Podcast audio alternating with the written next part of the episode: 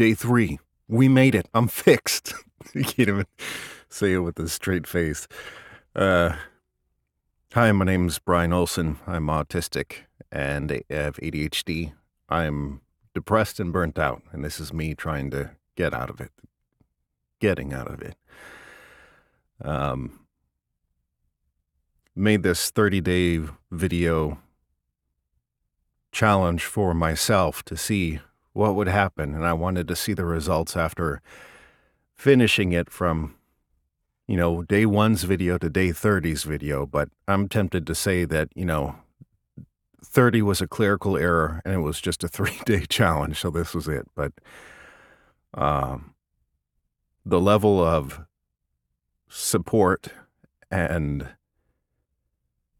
accountability that I've gotten from these videos has blown my mind, and to be honest, it's a massive dopamine hit to see the success, so it kind of pushes me to keep going and moving forward, even though I'm probably going to be repeating a lot of stuff, and it's boring, and it's not real flashy or fancy, but it's also like a creative outlet for me, and helpful in in a lot of different ways. But I was thinking about it this morning. It's uh,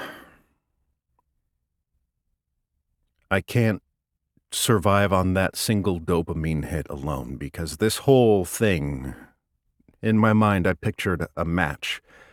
It has all that potential energy, but unless you do something with it, which was me starting, nothing's going to happen. You strike that match, then instantly there's this chemical reaction, then a large flame that pops up. But that flame dies down so fast if you just leave it there. You either have to put that fire you just made into something that burns more, or slowly tilt that match to keep that flame alive. So I don't know if that makes sense. That's kind of where I'm at now. I think I'm getting past that bigger explosion of dopamine hit, and then I'm in the slow burn stage, which kind of sucks because it's only day three. Um, but this is a really,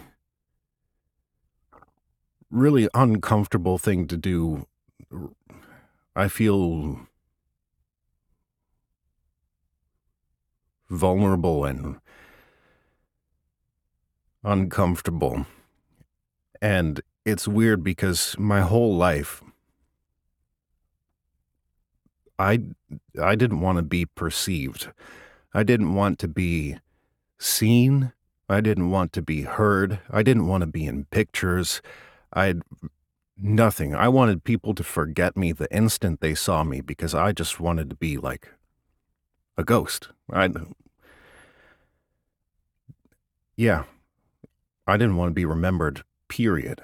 For like my whole life as a child is really weird. And looking back, I've been going through stuff like this for a, a long time, because when I was little, I would ask my parents all the time, like, what's the point? I would just be in bed all the time. I say, why? What's the point? Why am I, why would I do this?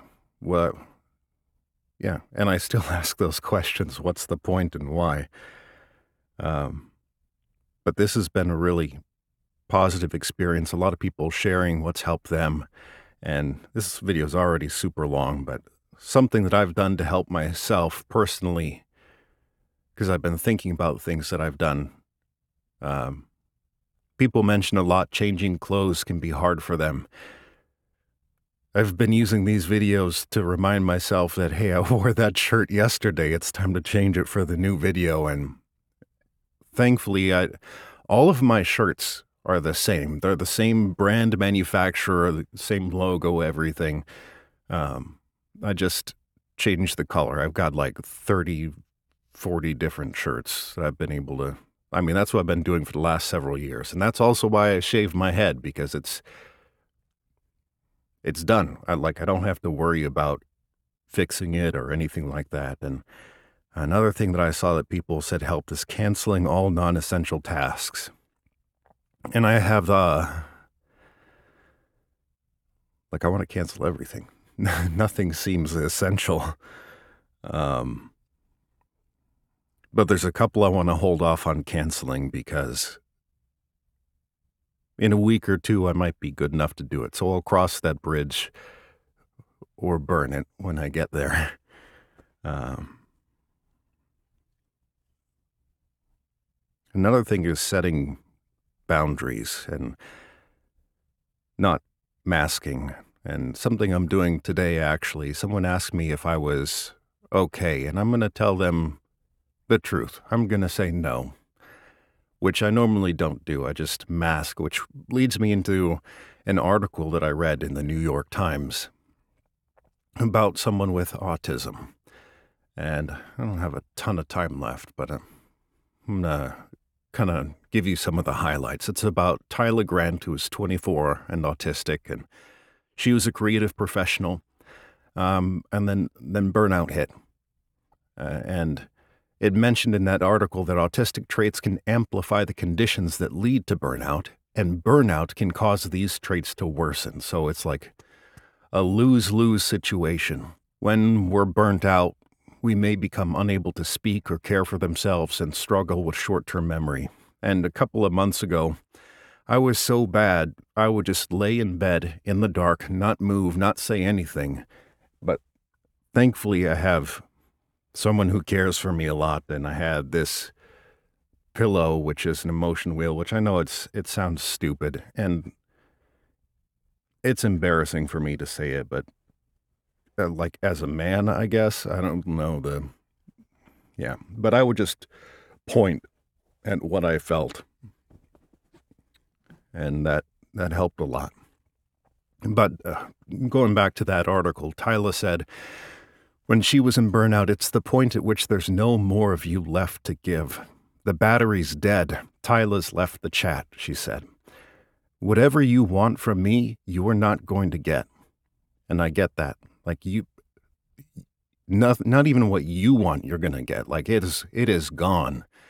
But there's a kind of a plus side to that, is that when you kind of hit that stage, the ability to mask is gone. And I'm still learning how to not mask. I don't want to say unmask. I want to say not mask, because I don't want to do that anymore. I, it feels like it's lying to people, and it makes me feel disgusting.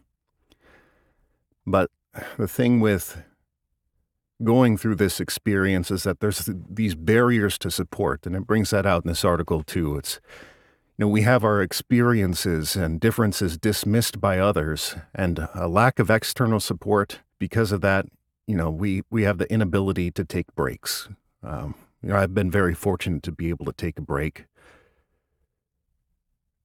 but not everybody gets that, and it's that's awful.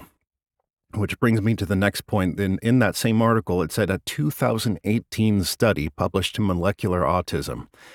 two thousand eighteen, all the stuff that's happened since two thousand eighteen, think about that.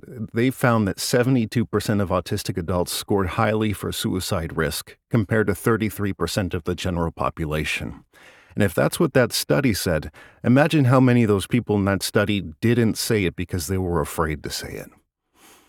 And the last point from that book, or that article, uh, it brought out, there's a book by Uh, Mister Garcia, who, and the book was called We're Not Broken, Changing the Autism Conversation. He wrote, non-autistic people experience burnout. No one doubts their ability to live independently. But for autistic adults, a burnout state can lead loved ones and medical professionals to question their self-sufficiency.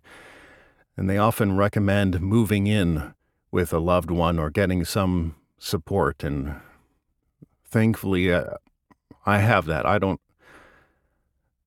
know where I would be without that, but I, you know, as far as the goals that I got today, man, I got up. That's about it. I, I mean, I got up late, but I'm here today. We'll see what happens for day four. So thanks for sticking in there with me.